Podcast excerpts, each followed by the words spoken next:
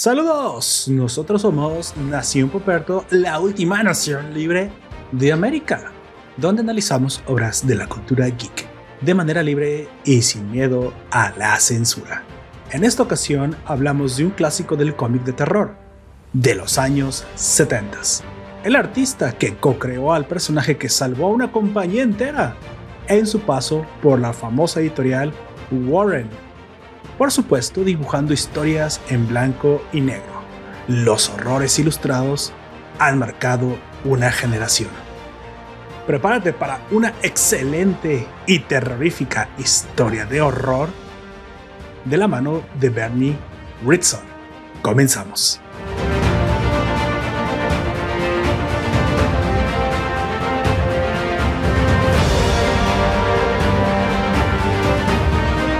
Yo soy Poperto y seré tu anfitrión a lo largo de este podcast. Te recuerdo que estamos transmitiendo en directo por YouTube Live 5 pm hora, hora del centro de México. Es el podcast de cómics los sábados para que lo anotes todos los sábados que quieras estar con nosotros y que vayamos a transmitir podcast de cómics con Nación Poperto. Estaremos aquí en YouTube.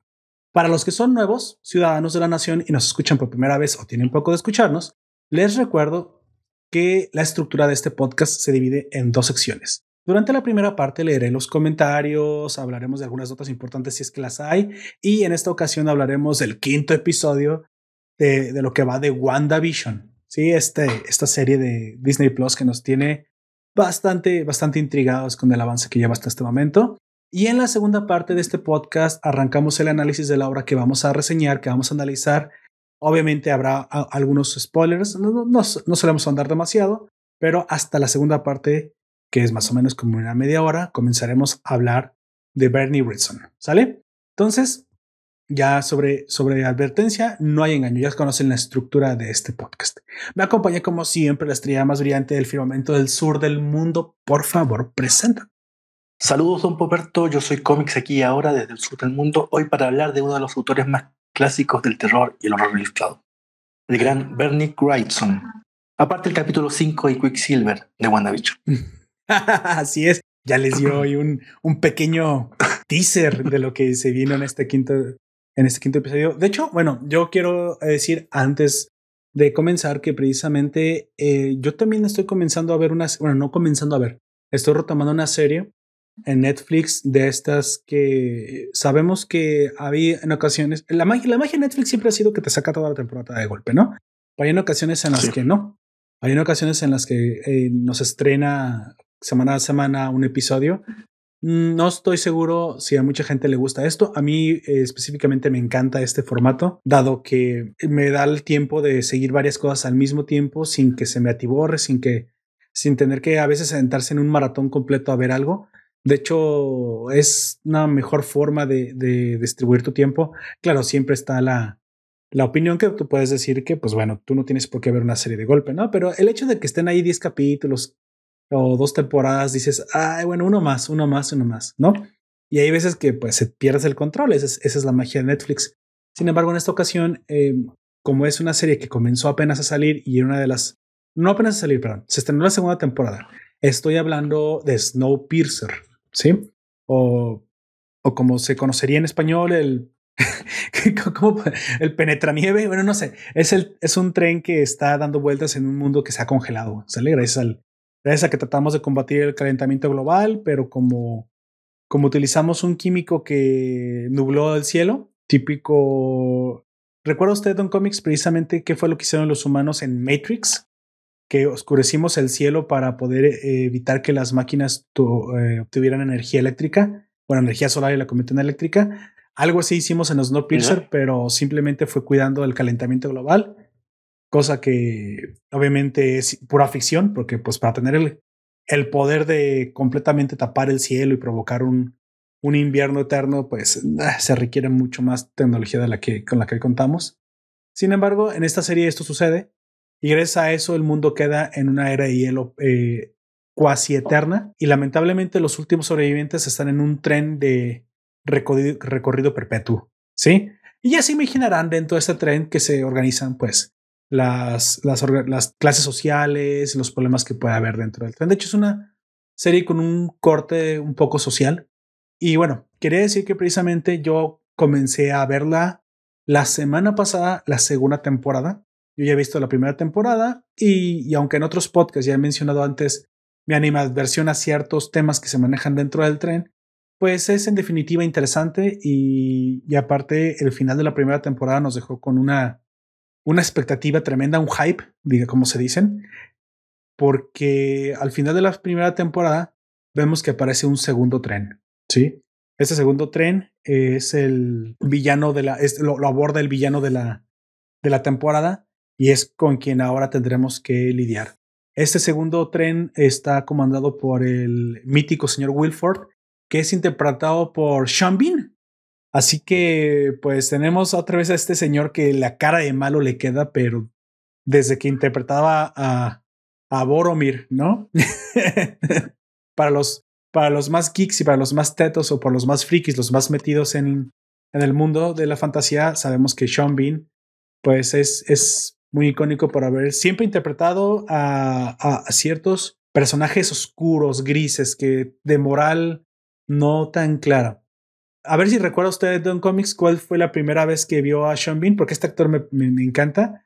¿Recuerda cuándo fue la primera vez que interpretó un personaje ambivalente? ¿O, o, que, cuál fue su primero más famoso? ¿Tiene usted la memoria por no, ahí? No, yo, me, acuerdo de él del, del Señor de los Anillos. Nada más del Señor de los Anillos. Bueno, yo me recuerdo un poquito atrás. Él era Alec, el 006, en el mítico Golden Knight, cuando todavía Pierce Brosnan interpretaba al 007. Recordamos que esta película del 007 Golden Knight se volvió incluso uno de los videojuegos más jugados en las consolas de la generación del Nintendo 64 y del PlayStation. Este, este actor interpretaba al 006. Era, yo recuerdo en aquel entonces la primera vez que, que veía una, una película donde saliera un agente aparte de James Bond que te fuera un doble cero, ¿no? Es Sean Bean, aquí interpreta al, al, ambivalente 006, que en un principio es un aliado y que pues después se vuelve enemigo.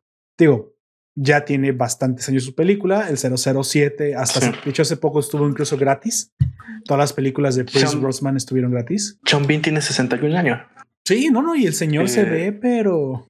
Golden Eye eh, tiene que tener 30 años. Sí, al menos tiene unos 25 por ahí. Por ahí. Ya casi ronda las tres décadas de la película. Yo no sé si recuerdo si la vi en el cine. Ya si me generan entonces a mí me encantó, a mí me encantó la, la película, me quedó muy marcado eh, desde, entonces este personaje y luego cuando lo vi interpretar a Boromir, pues ya se imaginarán, o sea, es un actorazo y en su más reciente actuación famosa antes de esta de del Snowpiercer, pues todo el mundo lo recordamos por su papel, aunque corto, bastante significativo, eh, donde, bueno, completamente interpretó a un, a un héroe, aquí sí interpretó, mejor dicho, a una víctima que fue de Eddard Stark, ¿no? En el Juego de Tronos, el padre de los Starks. Pero bueno, ahora hace otra vez este personaje que le encanta el interpretar un este villano, pero que no, no es completamente villano, sino que tiene matices, es un poco gris. El señor, el famoso señor Wilford, que no es otro más que el constructor del tren y el, bueno, salvador material de la humanidad. Así que yo quiero mencionar que comencé a verla. Este es el, está saliendo semana con semana y este segundo episodio estuvo bastante bueno. Estamos viendo cómo reaccionará la gente a un resucitado señor Wilford que para los que recordamos cómo se manipulan las masas, un símbolo es muy poderoso, un nombre es muy poderoso y una persona que has resucitado entre las cenizas digo, no, no es una, una situación fácil para los que quieren controlar el tren, para, para el protagonista de, de, la, el bueno, digamos, que es interpretado por un detective negro, que logró llevar la democracia al tren, pero ahora se enfrenta a un resucitado señor Wilford que, pues bueno, es un adversario político formidable. Eso es lo que lleva, es lo que ha pasado. No, no, no estoy seguro si, si también semana con semana les traeré este contenido así. La he estado viendo, no me la pierdo porque parte es que, pues sí, me, me atrajo mucho la serie desde un principio y mi esposa le encantó, así que la estoy viendo con ella. Y a lo mejor semana con semana en este, en este podcast de los sábados igual se las, se las traigo. Si no lo hacemos, algún sábado no lo soltamos, pues a lo mejor lo mencionaré en el otro, ¿no? Pero bueno, por lo pronto les recomiendo, si ustedes no lo han visto, está toda la primera temporada de Snowpiercer, está en Netflix. y va saliendo semana con semana los episodios de la segunda temporada. ¿Usted se ha dado una vuelta por Idon Comics? ¿Ha visto un poquito de esta serie o no la conoce absolutamente? Mm, no, no la, no la he visto, sinceramente. Pero antes de continuar, saluda a Juan José que nos dice que dejó de ver Hero Academy. Nada más por eso este, le voy a extender una felicitación de aquí para allá. Pero bueno, obviamente son monos chinas y aquí no, no hay monos chinas. Y a propósito de monos chinos, nos saluda también Life Anime Bob. Saludos, Life Anime Bob. Sí, los monos chinos. Pues bueno, Don Comics, ahora sí, vamos entrando a, lo, a la que ya se volvió una, pues supongo, una costumbre, una, una tradición que es reseñar el episodio que nos trae la plataforma de Disney Plus de la serie de El Cintusoide y la bruja que cambia la realidad. Háblenos un poquito de lo que vimos esta semana. Um, el capítulo número 5 de WandaVision, que llega justo a la mitad de la temporada, o quizás la serie completa. Esta vez um, se recrea la escenografía ochentera de Growing Spans, o Los Problemas Crecen, o mejor conocida por aquí como Los Cibers, una serie que yo vi a principios de los 90, no sé si tú te acuerdas de haberla visto. Me sonaba de la típica, que... típica familia gringa, eh, el opening, de la... el opening también me dio la impresión de haberlo visto. Muy, cliché. Muy cliché. Como de los años maravillosos, ¿no? Incluso también sentí un poco por ahí. Yo diría, los años maravillosos son ambientados los 70, pero Growing Span, bueno, podría ser. Ahora me di cuenta de que el, el misma, la misma escenografía de Growing Span se ocupó en los 90 para hacer eh, paso a paso. ¿Te acuerdas de esa serie? Sí. Que es un Growing Span noventero. Son ah. dos familias ensambladas de dos personas separadas. Exactamente. Mucho más grande. Bueno, em, eh, en esta punto de parte, en esta Growing Span, al final, al final, va a aparecer Leonardo DiCaprio como un hijo que ellos adoptan. Un Leonardo DiCaprio que no tendría más de 10 años. Vaya, sí es cierto. Y, esta, esta idea del niñito chistoso la toman después en Full House con las hermanas Olsen, que ninguna aprendió a actuar, salvo una que se llama Elizabeth Olsen y es la Wanda Maximoff de Bichon o Wanda Bichon. Eh, en este capítulo, como te digo, ambientado a los 80, ya las preguntas cada vez empiezan a ser más serias.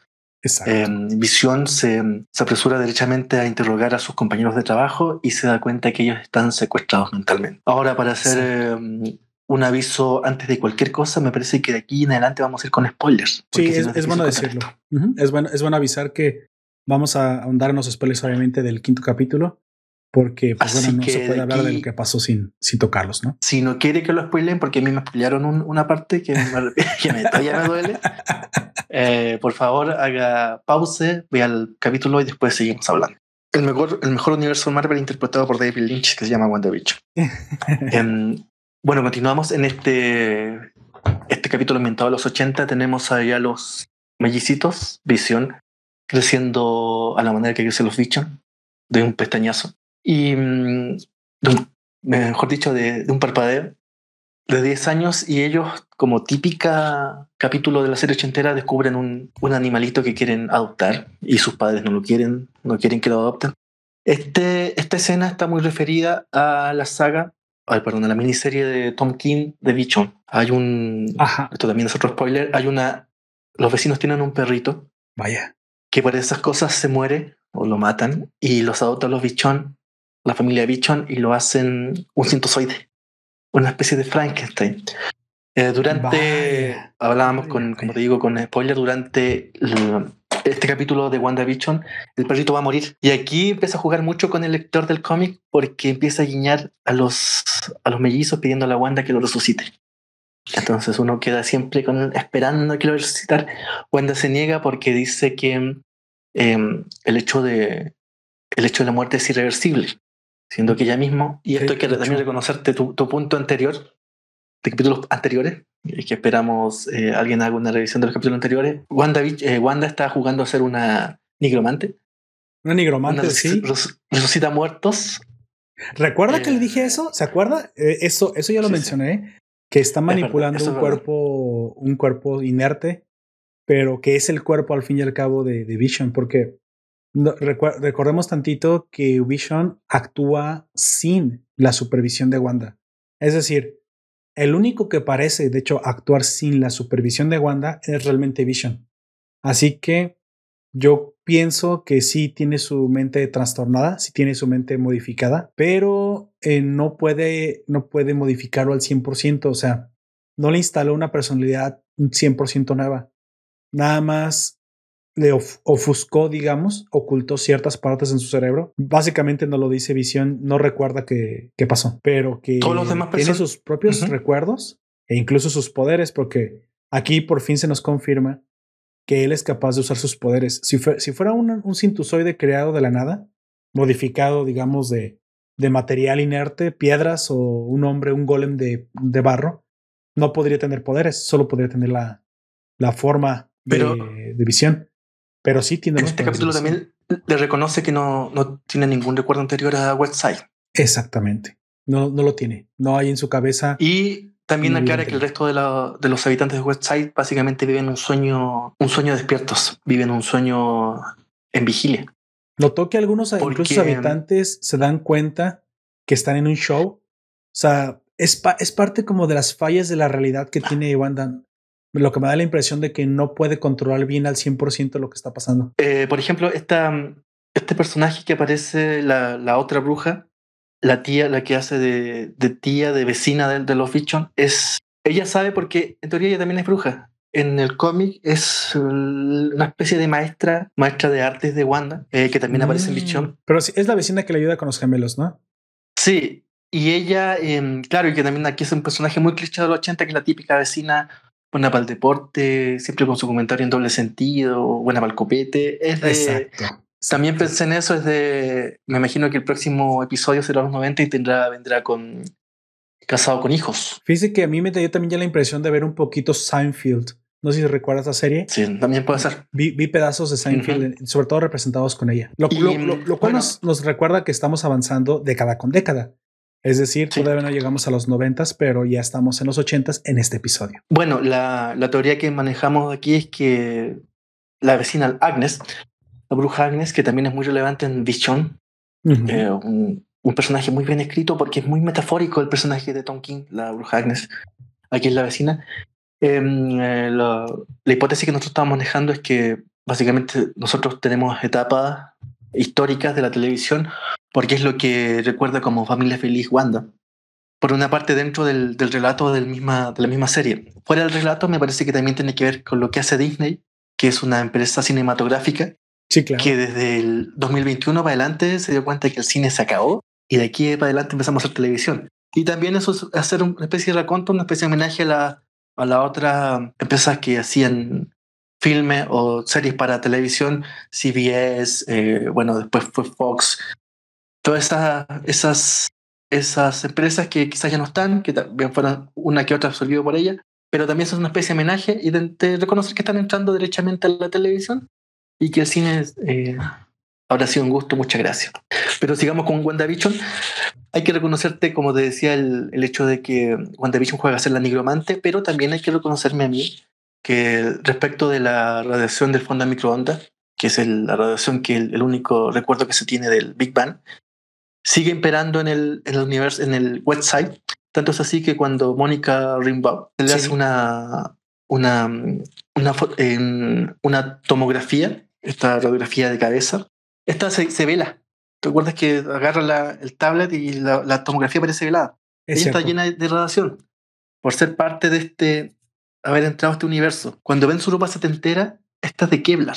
Eh, es parte también de la teoría que habíamos dicho, ¿no? O sea, lo que estaba sucediendo es que eh, Wanda está recuperando el poder que supuestamente no habíamos visto hasta ahorita algo de lo que mencionamos en el episodio anterior es que la, la incursión del universo cinematográfico de, de, Marvel ahora a los mutantes, porque ya compró los derechos por, por adquirir Fox, entonces ya habilita que, e incluso lo diremos al final de, este episodio, habilita que Wanda se comporte más como Scarlet Witch, lo cual me sacó de, de onda porque te especifican o hacen un hincapié en decirte que eh, Bruja Escarlata no es parte de su alias. O sea, nunca dicen que WandaVision es una mutante llamada Bruja Escarlata. No, todavía no. Sí, lo harán en el futuro, tal vez. Se... De hecho, hay un, Hay un guiño en eso, ¿te acuerdas cuando el, el agente de SWORD le pregunta al, al detective Who y cómo la llamaban los Avengers? Y él se hace el tonto, se hace el tonto, y después a, esta doctora, a la doctora Darcy Lewis, le reconoce que ella, él no quiere nombrar a, a Scarlet Witch porque dice que ella no, él no quiere decir malas palabras de otra gente. Porque me imagino que el Scarlet, el, el Witch estará asociado a algo malo. La bruja escarlata. Así es. Siempre, siempre Ta- una especie de ofensa. Este, este guiño también me pareció como la negativa todavía a nombrar un mutante. O sea, para que creo que es un guiño también el que nos deja claro a ti como televidente de Marvel que apenas, apenas ahí vienen los mutantes. Esta es la primera vez y de hecho vaya que es la primera vez porque al final no puede haber un guiño más más directo a los mutantes, ¿verdad? Pero hasta ahorita todavía no identifican, pero están a punto de identificar el poder de Wanda como el de un mutante. Y dicho eso, recordemos que los mutantes crecen en poder. Sí. Esto, esto en cómics no, no, no me puede dejar mentir. Esto lo hemos visto en, en anime, en cómics. Los mutantes evolucionan. Su poder básicamente deja de evolucionar hasta el día que mueren, creo yo. O sea, todo el tiempo están volviéndose más fuertes, más fuertes. Así que también en este episodio se nos guiña algo que ya veíamos todos venir. El hecho de que Wanda Maximoff está mostrando un poder que no había mostrado hasta el día de hoy. Y lo dicen, tal cual. Si hubiera sido capaz de mostrar este poder antes, Thanos ni siquiera hubiera tenido una oportunidad para vencerla. ¿Por qué? Claro. Porque la, mo- la modificación de la realidad, diga, sabemos que es de lo más chetado en, los, en el mundo de los superhéroes. Pero lamentablemente para, para Vision en aquel entonces, Scarlet Witch era una, quisiéramos decir, una niña a comparación de los poderes que puede llegar a mostrar y que ha mostrado en, el cómic que se basa esta historia, que es House of M. Diga- digamos que simplemente el hecho de que haya barrido los mutantes para toda la eternidad, pues es una muestra básicamente pues de su poder o, o de lo que puede llegar a alcanzar. Lo que no sabemos, eso sí, nada más quiero mencionar esto antes de continuar, lo que no sabemos es si Bruja Escarlata está controlando esta inmensa vorágine de poder de forma consciente o parte de su poder está escapando a su control, lo cual pues haría bastante peligroso el hexágono, que es esta, esta área que ella mantiene bajo control, porque recordemos que se nos ha dicho así como por debajo de las palabras, bien, bien rápido se te dice que está creciendo el área. Y no se sabe Claro. si Wanda quiere que eso pase. Yo supongo, aquí voy a dar mi hipótesis, que a Wanda se le está saliendo de control el poder.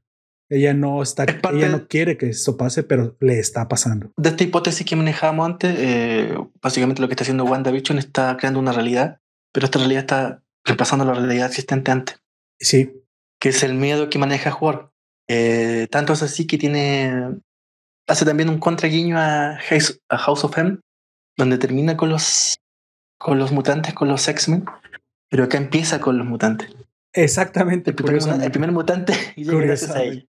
Por eso te nos dice Life NMO, precisamente alguien que tenga a esta vieja fuera de control. Es que literalmente esa es mi teoría, que esta, esta señora está fuera de control. Obviamente vamos a ver que como toda buena mujer su poder viene de una emoción y no porque los hombres no somos emocionales, pero sabemos que esto normalmente es más, más típico en las, en las chicas. Entonces ya veremos que la única capaz de detener a Wanda Maximoff pues va a ser Wanda Maximoff.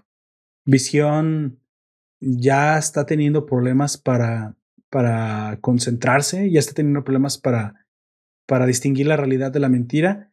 Recuerda, Don Comics, que en algún tráiler un vimos muerto caminante. un spoiler muy, muy avanzado. Walking Dead. ¿eh? Dentro del automóvil había una plática que Wanda y Visión hablaban entre ellos, conversaban entre ellos, en un tráiler que antes de que comenzara toda la serie, que ya se nos decía que en esta plática Wanda le comentaba, le preguntaba a Visión si, si, si estaba muerto, ¿no? No, o si, si estaba muerta, porque él estaba muerto. Entonces, creo yo que esta, esa escena del tráiler está cada vez más cerca de este quinto capítulo. Es posible que incluso lo veamos en el siguiente o en dos más. Yo fui a checar el calendario y solo aparecen nueve capítulos programados, Don Comics. No sé si usted tiene el mismo dato que yo. No parece Yo que fueran a eran ser 10. 10. Um, tal, tal vez entonces eh, ese calendario que yo vi está incompleto. Yo vi un calendario de programación de, de Disney Plus y aparecen nueve capítulos. Pero puede ser que no lo haya visto bien, ¿eh? Eh, o sea, Y que esta, esta conversación que tienen como vestidos de Halloween Bichón no, no, no la tiene con, con Wanda, la tiene con Agnes, que es esta vecina que se mete hoy día en la casa. En este capítulo que es la que se mete en la casa, típica vecina ochentera, bien sexual, bien buena para el trago. Y usted dice que descubriremos mucho humor de doble sentido. Que tiene poder aparte. de los 80, con, lleno de vestido totalmente de spandex y bien fluorescente, muy ochentera. Y esta, esta Agnes siempre, siempre se ha dado cuenta de que está viviendo una realidad creada desde el primer capítulo. De hecho, ella es la que empieza a abrir la cabeza un poco a Visión. Y ella es la que le dice a Bichón en este. Es cierto. En este, es, ella. Eh, es ella. Estoy muerto, sí, porque tú sí lo estás. Y, ah, claro, es este ella. Oh, ok, ok. Es cierto. Y este personaje, como te decía, es muy relevante, la tía Agnes, en Visión, porque es la tía que le. En, el, en la miniserie Visión del cómic de Tom King, es la tía que le trae los regalos de, de matrimonio.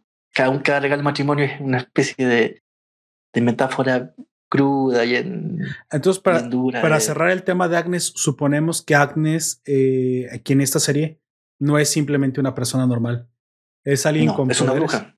Es una bruja. Es posible que incluso ella haya sido eh, la. Voy a hacer una, teoría, una teoría. Eh, dijo Wanda que ella no supo cómo comenzó esto de la, de la realidad alterna.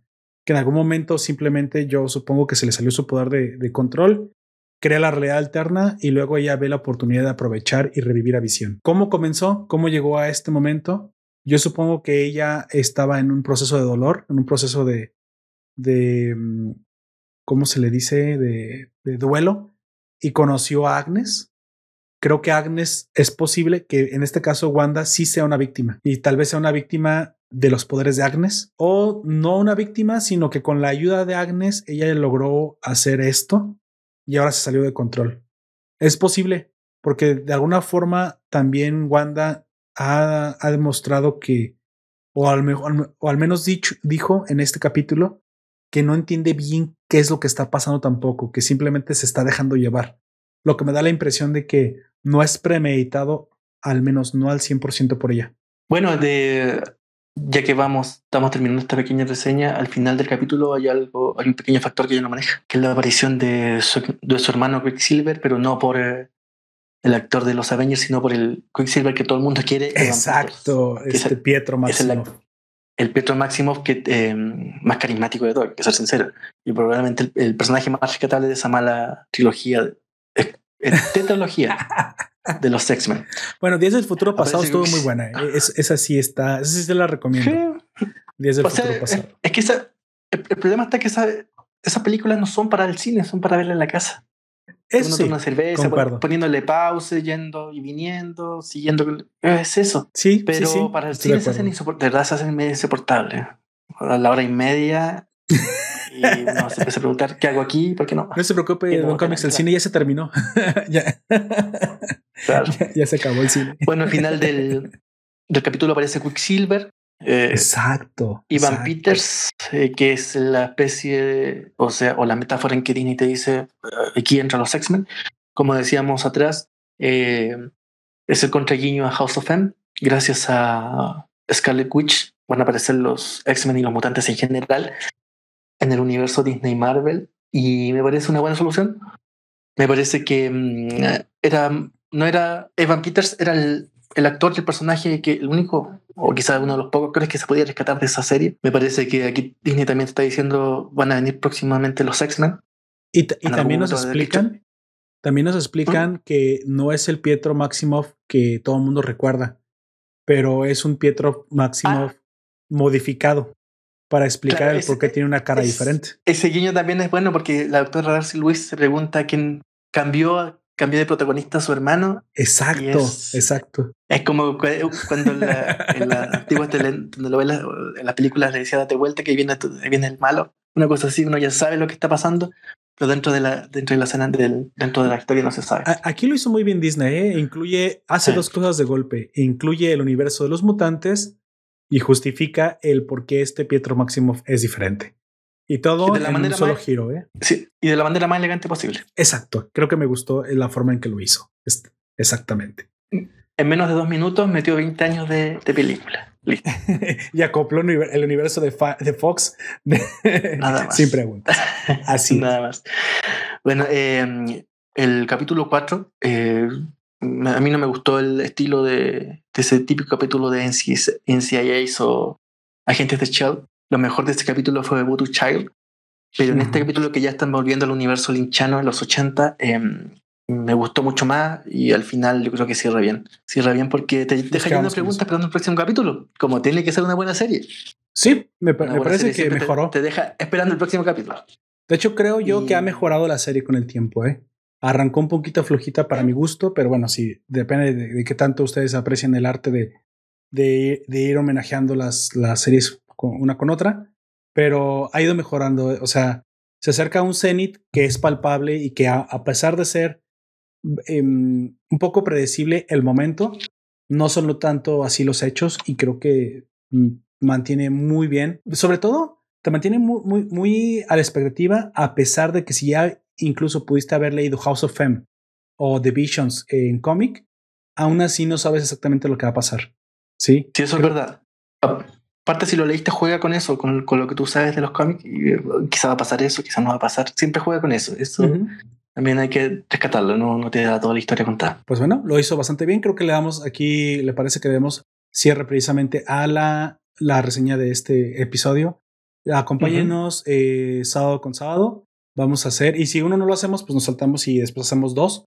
Este, vamos a acabar precisamente con, pues hasta el último episodio de, de, de Y hay que esperar la próxima semana cuál va a ser el, la serie guiñada. Esta es, a mí se me, como te digo, si fuera casado con hijo, uh, sería impresionante, pero. Podemos hacer este, podemos hacer una, una costumbre de hablar de los, de las series que están en emisión. Se puede, se puede. Digo, yo incluso la, la siguiente vez les traeré también lo que haya visto de Snowpiercer, ¿eh? Snowpiercer es una serie que se presta para empezar las menciones episodio a episodio y que está en partes interesantes y en partes da buenos giros de trama. Y le digo, no lo hubiera mencionado si no es porque ahora tiene a Sean Bean como protagonista en el papel del señor Wilford, el, el, el apellido más importante dentro de la serie. Pero creo que no tampoco me había dado la oportunidad de recomendarla. Ah, sí, algo como algo bueno, como algo interesante. Pero ahora sí, creo que sí la recomiendo para que la sigan semana con semana, para que la disfruten. Y como dice Don Comics, si la pueden ver con su familia, con su significativo otro, como dicen los, los gringos, o con alguien, eh, es una serie que da para incluso para platicar, para tener una buena conversación, para decir, oye, ¿tú qué opinas de esto? ¿Y qué te, qué parece, qué te pareció lo que sucedió? Es una serie que, que da la oportunidad a, la conversación. Y creo que precisamente eso es lo que queremos hacer aquí, ¿no? En este podcast. Pues bueno, cerremos esto entonces. Eh, hasta aquí la primera parte. Don Comics, ¿está bien? Eso fue todo de WandaVision número 5. Hasta la próxima semana. Exactamente.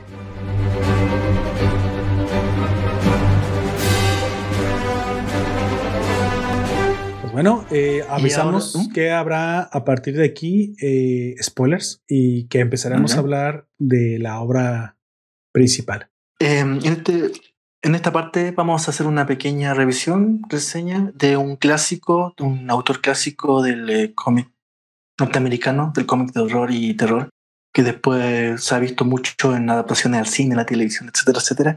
Este autor es Bernie Wrightson, que durante los 70 tuvo un paso por eh, la editorial Warren. La editorial Warren es la clásica editorial que alguna vez publicara Creepy, que terminaría en Tale from the Crypt en la televisión, y Eerie, que también tuvo Ir Indiana en los 90, una serie infantil juvenil de terror. Pero todo esto nace, como te digo, en los 70 eh, con Bernie Wrightson, que es un autor que tiene un paso por DC Comics, donde, bueno, por no contará más, donde marca mucho a la compañía. Pero probablemente su, su, trabajo más destacable, fuera del trabajo independiente que hace, es en eh, Las Warren. En, y en este recopilatorio, Creepy presenta a Bernie Wrightson, se recopila todo lo que hizo para Las Warren. Creepy.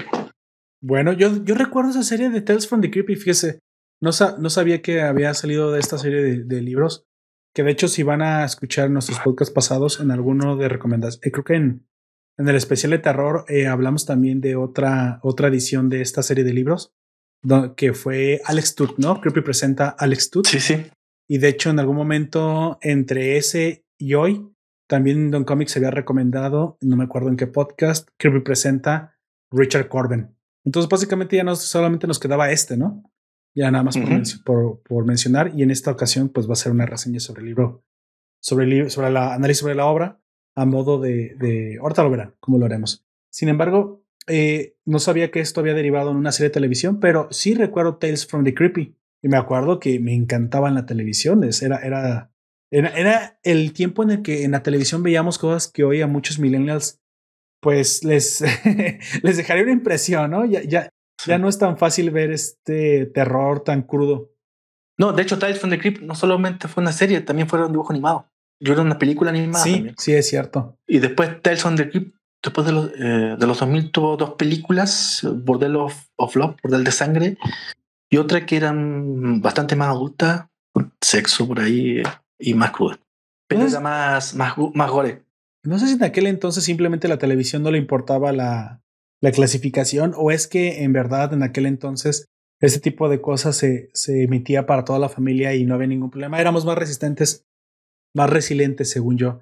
Lo que, lo que puedo mencionar es que eh, es posible que sea cosa de la época. En el en la recomendación de diciembre de 2019, ya hace este, más de un año, uh, hablé que hablé de los fantasmas de Scrooge pero en una versión de una película de interpretada por Bill Murray que se llamaba Scrooged, Scrooged en español. Y fíjese que a pesar de ser una película navideña con un mensaje familiar, tenía escenas donde los fantasmas eh, eh, se veían bastante creepy, para utilizar la palabra, bastante crudos. Y no creo que hoy fuera, será, fuera apto para la televisión para toda la familia. ¿eh? Y eso que la película no era una película con una clasificación R o ni siquiera B15. Pero voy a poner un ejemplo. Cuando mostraban el primer fantasma, recordamos que el primer fantasma es el socio de Scrooge. En esta película live action, live action el primer fantasma, pues es, el socio de Bill Murray. Pero la forma en la que aparece la momia de Crépita e incluso se descompone frente a los ojos de Bill Murray es una, una, una versión de un cadáver que bien podría estar en cualquier película slasher. Y eso para la televisión abierta o para una película que supuestamente está hablando de un mensaje de Navidad, pues nos habla de, de cómo consideraban el, en aquel entonces qué es lo que podía ver la, la, gente joven. Yo creo que eso nos hizo más resistentes con Comics. Creo que eso nos hizo muchísimo más resilientes. Y creo que eh, es importante no perder piso.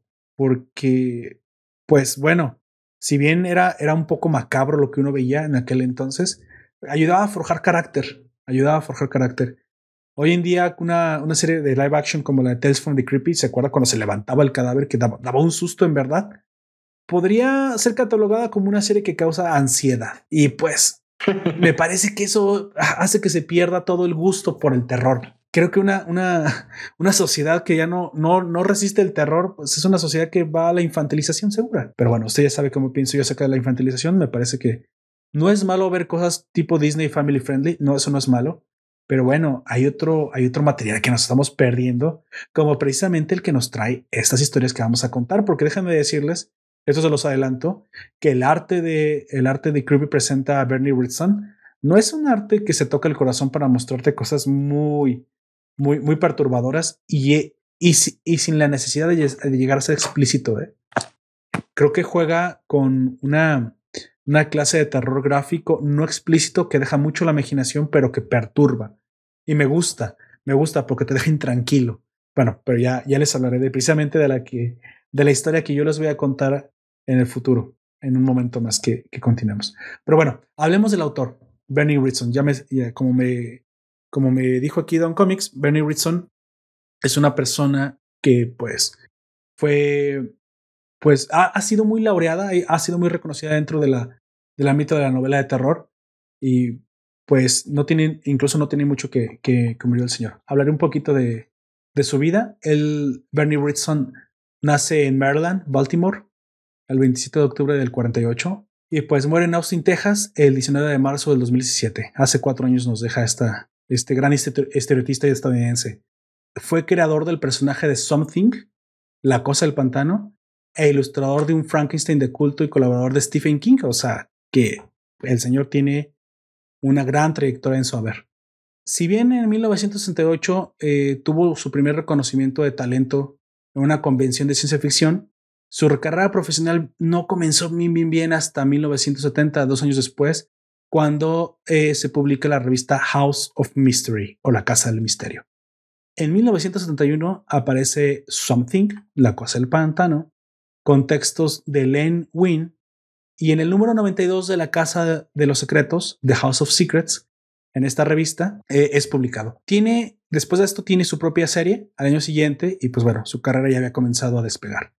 Ritson deja de dibujar al, personaje eh, de Something en el número 10, pero de su trabajo posterior se destaca la ilustración de historietas de terror para la editorial Warren, precisamente incluyendo trabajos de Stephen King. Ha ilustrado también cómics de Batman, The Cult, Batman The Cult o El Culto, y The Punisher o El Castigador, joder, joder, entre otros. Su relación con el cine incluye no solamente el diseño de personajes para los cazafantasmas o Spider-Man, sino también la actuación en When the Zombies Attack del 2001, para los que conozcan la obra. Lamentablemente, Bernie muere a los 68 años de edad a causa de un gran tumor cerebral y su fallecimiento ocurre, pues como ya lo había mencionado, el 19 de marzo del 2017 en Austin, Texas. Se le considera una, una persona con una gran pasión, con una, una gran energía para crear y un gran novelista de terror, un estereotista como nunca antes visto. Así que, pues bueno, vamos a hablar una de una compilación, supongo, de sus mejores obras. Pero ayúdeme tantito, Don Comics Creepy. Eh, ¿Reúne toda la obra del señor o solamente lo más, lo más icónico, lo más importante? Esta mm, colección de relatos del que vamos a hablar reúne todo lo que hizo Bernie Wrightson para, como te decíamos, las Warren de Creepy y Eerie. Ah, Que no fueron muchas cosas, porque ya cuando él alcanza eh, la Warren, había dejado de ser, ya tenía bastante nombre había incluso fundado una empresa aparte de ilustración. Y él colaboraba sinceramente para lo, para lo que quería colaborar. No tenía que ganarse el sueldo ahí. Bueno. Así que muy ocasionales, en muy ocasionales eh, historias, él va a colaborar. Incluso hay alguna que no llegará a terminar. Pero para decir con los datos técnicos de este cómics, estos relatos clásicos de los años 70 incluyen colaboraciones, por ejemplo, con compañeros superestrellas del momento. Eh, Bernie Wexton, si bien se dedica al, a la ilustración también hace guiones y es muy buen guionista, cosa que es bien extraño porque generalmente el, ilustrador nunca hace buenos guiones. Era una risa eh, completa, básicamente. Claro, em, por ejemplo, el, eh, Richard Corben no hace buenos guiones. Hay que ser sincero, no hace muy buena historia. De las pocas que he leído, no, como que no logra, pero es muy buen ilustrador. Pero no así con Gregson, que sí es, buen, es buen guionista. En esta recopilación de, su trabajo para Warren trabajará con Howard Chaykin. Howard Chaykin es un guionista más famoso por lo que hizo en los 80. Él hace llegar incluso a guionizar Superman, Batman, pero hace una especie de, ¿cómo decirlo? Un cómic muy adulto norteamericano. Tiene una serie eh, American Flag, que es una especie de eh, comedia semi-porno, semi-erótica en, en viñeta. Hace Black Kiss, que es derechamente un cómic erótico eh, frontalmente a principios de los 90 y ya adelantando una temática que se iba a producir 20 años después mucho, que es el típico sex tape. Em, muy, muy negro, muy de, de pulp, cincuentero, cuarentero, es lo que hace Howard También con Bill Dubey, Carmine Infantino, que Carmine Infantino es uno de los dibujantes clásicos de Batman, junto a Jim Lee y mm, Neil Adams. Carmine Infantino es el dibujante del Batman sesentero, inolvidable. Bruce Jones, que es el colaborador favorito de, bueno, es el gran amigo de Wrightson y con el cual, con el cual van a ser Jennifer, que es probablemente la, la obra más, más reconocible de este recopilatorio. Bud Lewis y Walt Simonson. Walt Simonson es un autor que va a trabajar después de los 70 y los 80 en Marvel y los 90 en DC Comics. En los 80 toda la saga de Thor, del, Thor que llegamos a conocer ahora, eh, eh, Billy Ray, ¿cómo se llama este personaje? Billy Ray Meta, este, Love and Thunder, la próxima película de Thor. ¿Beta, Ray Bill, dice usted? ¿Cómo? ¿Beta Ray Bill? Sí, es una creación de Walt Simonson. Love and Thunder, que es la próxima película de Thor, se va a hacer mucho, porque también va a tomar eh, cosas de épocas posteriores, mucho en lo que hizo Walt Simonson, que marca mucho el personaje, y después va a llegar a Batman incluso. Ah, perdón, a Superman, en los 90. Em, muchas de estas historias que recopila este tomo son adaptaciones, historias originales escritas y dibujadas por Grayson. Eh, en lo que se refiere a las adaptaciones, Grayson reconocerá que el autor que él más le gusta es Stephen King. Vaya. Pero, y esto es lo que hace mucho de la, del Warren y estas, estas editoriales de cómic, terror y terror, los derechos de tanto de Lovecraft como de Edgar Allan Poe no existen ya. Pasaron a la humanidad, entonces es más fácil, mucho más fácil adaptar una obra de ellos sin pagar, sin pagar derechos que tratar de conseguir los derechos y pagando de Stephen King los autores más actuales. Eso también es una de las razones por las que eternamente se está adaptando a sí, claro. Edgar Allan Poe. E incluso el, la primera obra del la primer cuento se titula precisamente El gato negro, Edgar Allan Poe. Black Cat. Black, uh -huh. Bueno, en este recopilatorio se incluye Jennifer, de la que no habla Roberto, así sí. como una historia de Grayson a color, el um, recuperador conservador del, de la historieta para la edición española, eh, dice que cuando Grayson, cuando Grayson se le, se le entinta, se pierde mucho del trabajo de Grayson, porque Bernie Grayson eh, tiene que ver mucho con la plumilla y el trabajo de Aguada, que siempre es en blanco y negro, y ahí es donde toma espesor su, su ilustración. Cuando se, cuando se entinta, se le pone color, se pierde todo ese claro oscuro, trabajo de sombra, se da todo, todo un poquito a la mierda. Tiene toda la razón, da, da la sensación. Dos o tres, tres capas. Como un manga, ¿eh? Es algo que a lo mejor los que venimos del mundo taku lo podemos eh, reconocer mejor. De hecho, hoy, hoy, mismo tenía una, si me lo permite, una, una pequeña plática, discusión con un miembro de la nación llamado Ralex, que gusta mucho de la lectura de los manguas coreanos. Y yo le comentaba que el manga coreano, eh, pues sí, tiene su arte, es muy bonito, el coloreado es interesante, e incluso hay unos que son unas obras maestras.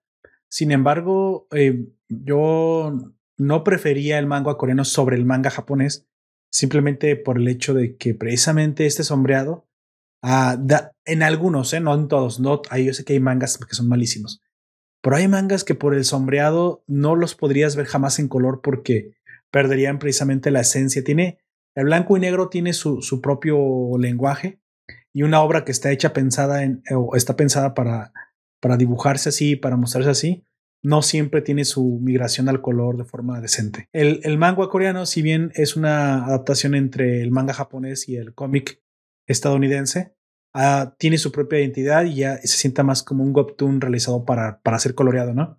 Pero sí carece a veces de los detalles que solamente la, como dice Don Comics, la plumilla blanco y negro puede, puede dibujar. Y en estos cómics de Benny Rayston se ve que es, está delicioso, ¿eh? No, aunque esté en blanco y negro, son sumamente claros los trazos, es sumamente fácil e identificable el borde. Es algo que yo solamente en ese momento había visto solamente alcanzado por los artistas japoneses.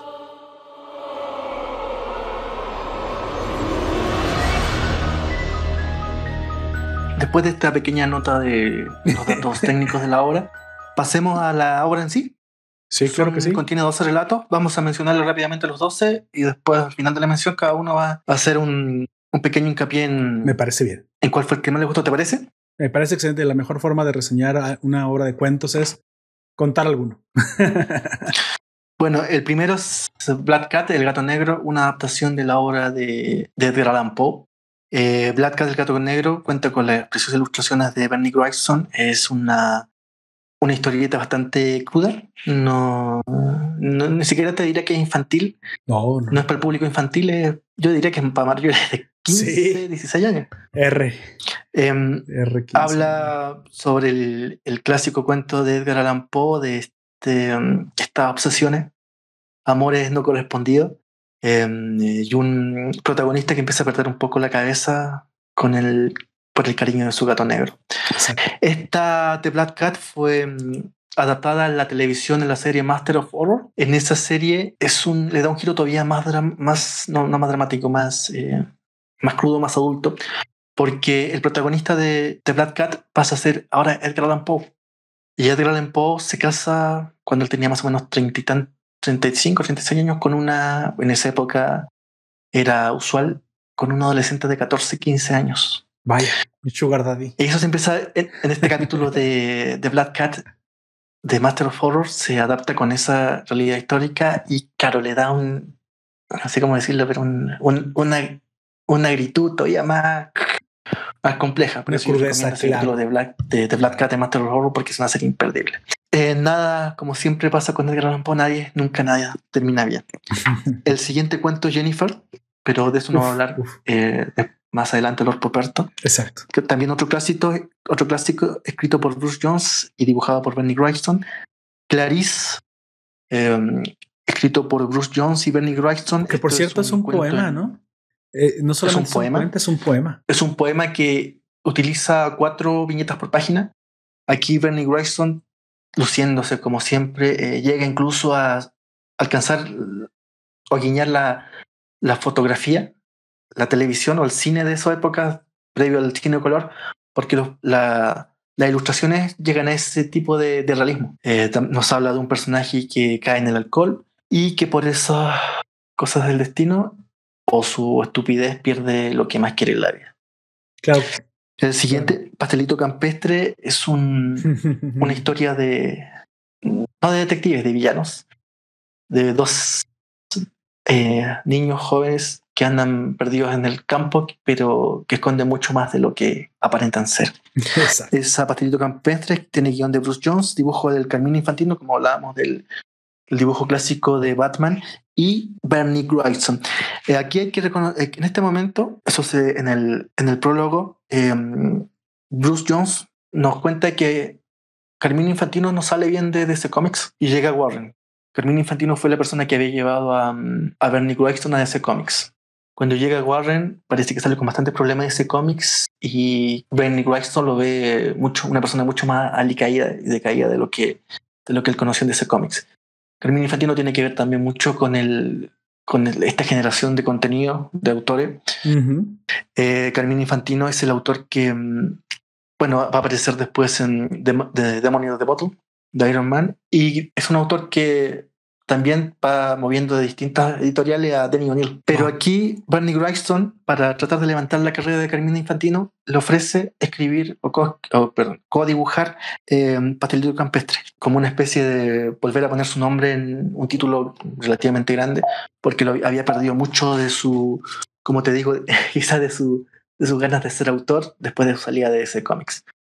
El siguiente, Duke Sif y su anillo de energía eléctrica, es un cuento eh, que se va, eh, que se, Bast- que se bastante despliega o se, se establece. Ujú. porque maneja. Sí, Si me permite, ma- maneja un poquito el. eh, eh, este. No, no lo consideraría terror, pero sí lo consideraría como una historia cruda que maneja un poco el sentimiento de desahucio y también un poco el, el enfrentarse al, al final de la vida de forma, de forma estoica. Eh, es una situación bastante, bastante adulta. Creo que para la época, cuando todavía recordamos que se tenían 10 hijos y se morían 5, no vivimos esa época nosotros, pero los padres, muy probablemente los adultos, pues eh, estaban acostumbrados a, a ver a niños morir de enfermedades Pero, múltiples, pero era normal que la mitad de los hijos, por ejemplo, no, no llegaran adultos. Y hoy no vemos esa realidad, pero recordamos que eso no debe haber sido fácil para la gente. En algún momento deben haber desarrollado una clase de sentimiento estoico ante la, ante la vida, ante la muerte y ante apreciar lo que se tiene.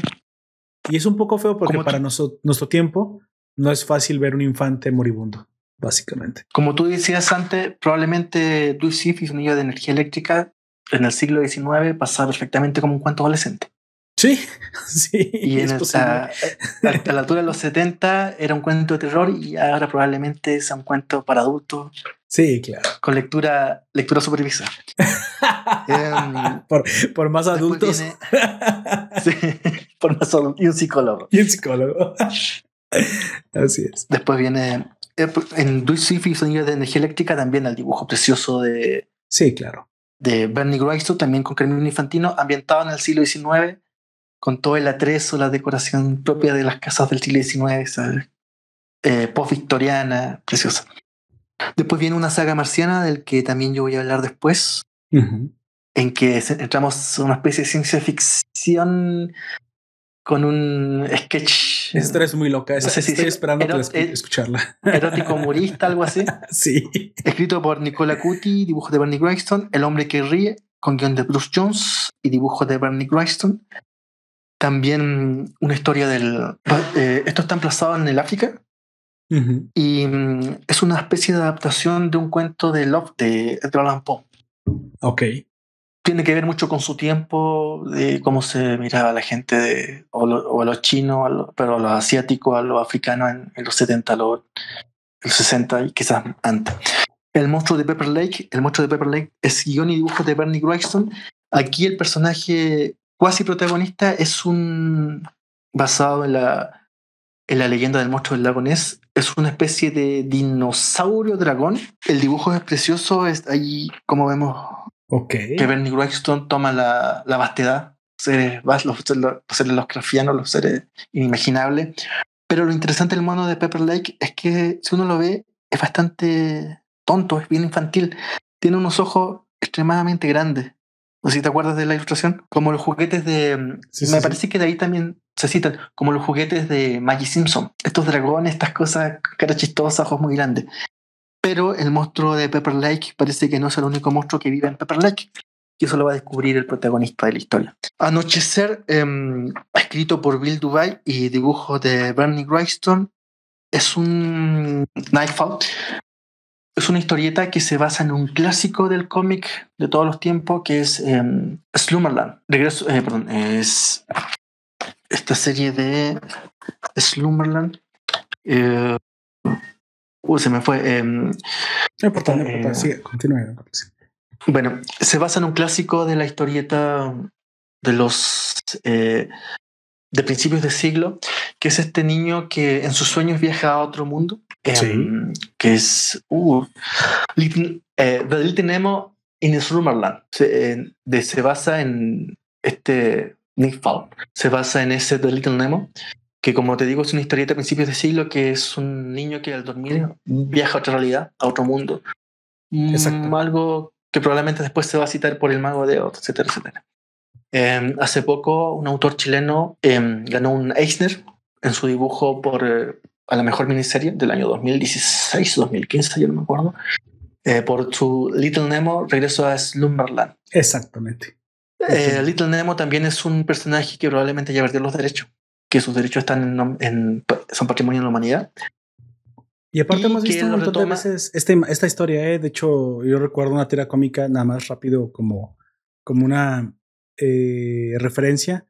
Eh, la, la, historia de Bosque Mágico, si alguna vez ustedes lo escucharon, es algo así también. Es, es, un niño, se va a, otra, a otro lugar, una tierra llena de, de fantasía y peligros. Esto Cada puede incluso, exactamente, eh, eh, esto incluso puede tener alguna clase de. Siempre hay una inspiración de incluso desde Alicia en el País de las Maravillas. O sea, es un arquetipo muy recurrente, pero específicamente es exactamente cada vez que duerme va a viajar a una, una nueva. A, una, a un mundo de fantasía. Esto muy probablemente está más, como dice Don Comics, mucho más relacionado con el Mago de Oz, pero es. Es la que menos original me pareció, pero me imagino que es un arquetipo recurrente en un montón de historias. Ahora, esta, esta cita, este guiño que hace a Little Nemo, en Anochecer toma un giro bastante más dramático, bastante más, más de terror. Exacto. Porque parece que no, el lugar donde va no es muy, no es muy, no es muy de ensueño del protagonista. Claro. Este tiene guion de Bill Dubey y dibujo de Bernie Greystone. Aire Frío, que es em, con dibujo de. Es una adaptación de H.P. Lovecraft y. Oh, tiene el dibujo y el guion de Bernie Greystone. Aire Frío también es una, hay que decirlo, un clásico, yo lo he visto en serie, en película. Este vecino que no puede salir de su casa, eh, muchas veces tiene un giro. Yo he visto, por ejemplo, vi una adaptación, una vez que este vecino no era, no era este hombre que necesitaba el frío para sobrevivir, sino que era una especie de matemático que había encontrado la, forma, eh, la fórmula de relativizar el tiempo. El problema está que cuando salía de su pieza eh, envejecía muy rápidamente. Esta es una historia recurrente, como te digo, se ha adaptado varias veces, el aire frío. Em, el dibujo es muy bueno, pero a mí tampoco me, me, pareció muy buena historia, bastante predecible, creo yo por lo menos. Bastante arquetípica también. Sí, sí. Después viene Ruben, Ruben Block, detective privado, con guion de Bud Lewis, dibujo de Bernie Greystone y Howard Chaykin. Howard Chaykin, como te decía, es el autor que después en los 80 de esos clásicos de American Flag y en los 90 Black Kiss, cómic erótico. Em, la típica detective que tiene creepy pero esta vez los detectives no siempre tienen un giro eh, metafísico, un giro paranormal. Sí, sí, sí. Y van en, un, en una especie de, en un dirigible, hacia Alemania. Este dirigible arriba es un cabaret prostíbulo y lleno de vampiros. Cortita, pero es interesante. Es lo que le iba a decir. Yo, esta de Ruben Youngblood, me, esa era mi segunda opción, de hecho, después de, Jennifer, porque me pareció muy. Pues, pues original y, bastante interesante. De hecho, hasta me dio la impresión de, de recordarme algunas historias. ¿Usted recuerda del Crepúsculo al Amanecer? Esta película. Yo sé que tiene un aire que no es, no se adapta de ahí, pero me dio un aire, un aire parecido a eso, como, como esas historias de vampiros un poco noir. ¿Salma Hayek? Sí, la de Salma Hayek. Salma Hayek. Era un poco un noir vampiresco por ahí. Me dio la impresión de que esta, esta historia de Ruben, la de Youngblood, Private A. Pero bueno, es esta. Es una de las que yo recomendaría más. El monstruo de fango, guion y dibujos de Bernie Wrightson. Exacto. Otra vez un guiño a la eterna leyenda de Frankenstein. Esta está en color Em, probablemente tiene razón el adaptador español, que se pierde mucho cuando se colorea la historia de Wrightson, se pierde mucho el dibujo. Y es el personaje que, del que está casi relacionado Bernie Wrightson, que es Frankenstein. Eh, Something es un Frankenstein muy New Age, muy sesentero, muy hippie, pero no deja de ser Frankenstein. Y ahora habla de otro Frankenstein también más relacionado con, con el medio ambiente, un ser que solamente quiere vivir un día Exacto. Y por una serie de accidentes logra vivir ese día eternamente. Y esas son las dos historias que contiene este tomo de Creepy presenta Bernie Wrightson.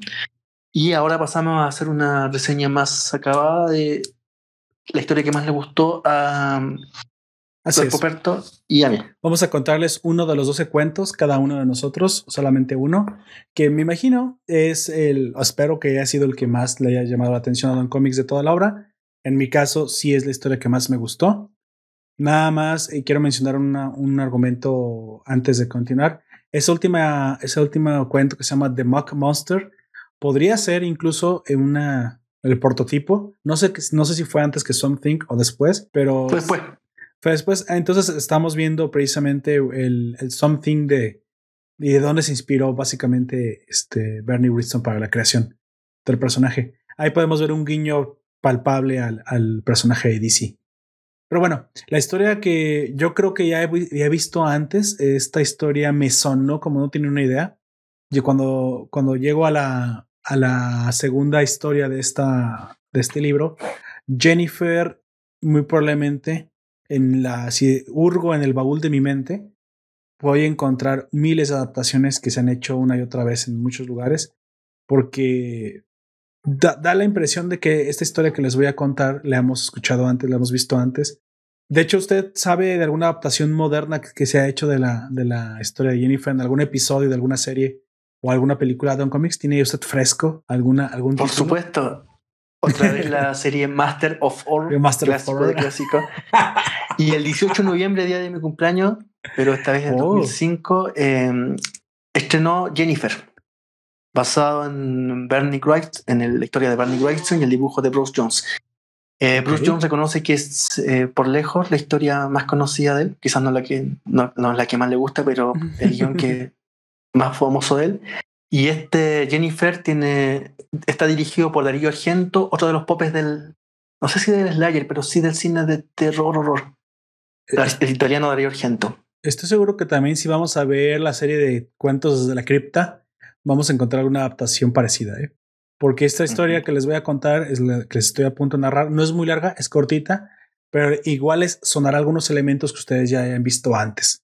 ¿Sale? Nada más antes de, de, arrancar, eh, les comento para entender bien, aunque ustedes no lo van a poder ver porque lo van a escuchar ya que esto es un podcast, el, recuerden que existe una enfermedad que se llama niños arlequín, que son, es una deformidad donde los niños nacen con la boca abierta, básicamente los labios pelados y los ojos completamente inyectados en sangre rojos tipo, bueno, se ven monstruosos, ¿sí? Esa enfermedad eh, es una deformidad congénita y pues bueno, esta historia nos cuenta sobre un ser que tiene esta deformidad, así que pues bueno, cada vez que yo les hable del personaje Jennifer, Ustedes imaginen una persona que llegó adulta, una mujer que llegó adulta, con, creo que aparte, eso sí no me consta, no se llega al adulto, creo que los niños mueren pronto, pero si se llegó adulto con esta deformidad, pues ya se imaginan la deformación es, es horrorosa a la, a la visión. Si ustedes no han visto nunca la deformación, pues pueden verlo. Niños arlequín, bebés arlequín, y van a ver la, la deformación es, horrenda, básicamente. Este, pero bueno, antes, para que sepan exactamente a, qué me estoy refiriendo cuando narro la, la, la, la forma y la figura de, de Jennifer. Esta historia eh, la voy a contar en tercera persona porque obviamente no es mi idea leer los globos del texto, pero voy a tratar de, de narrárselas lo mejor posible. La historia comienza con un hombre que está cazando en el bosque, solitario. Él sale como muy probablemente ya era costumbre a dar una, una típica vuelta de cacería con su rifle cuando escucha unos gritos. Por ahí escucha un hombre, una voz de un hombre a lo lejos gritar Jennifer.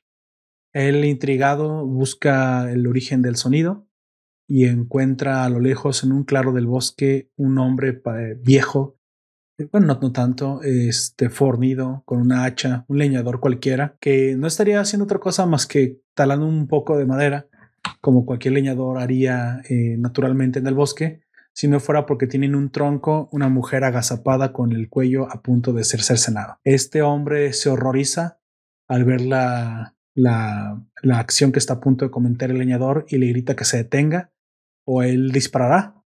Inyectado por la adrenalina, el desespero y una escena de tal envergadura, el hombre el hombre dispara cuando nota que el, que leñador no está dispuesto a detenerse. Lamentablemente el disparo de su escopeta es suficiente para acabar con la vida del, del hombre, no sin antes ver cómo se le escapa la vida entre, entre sus manos.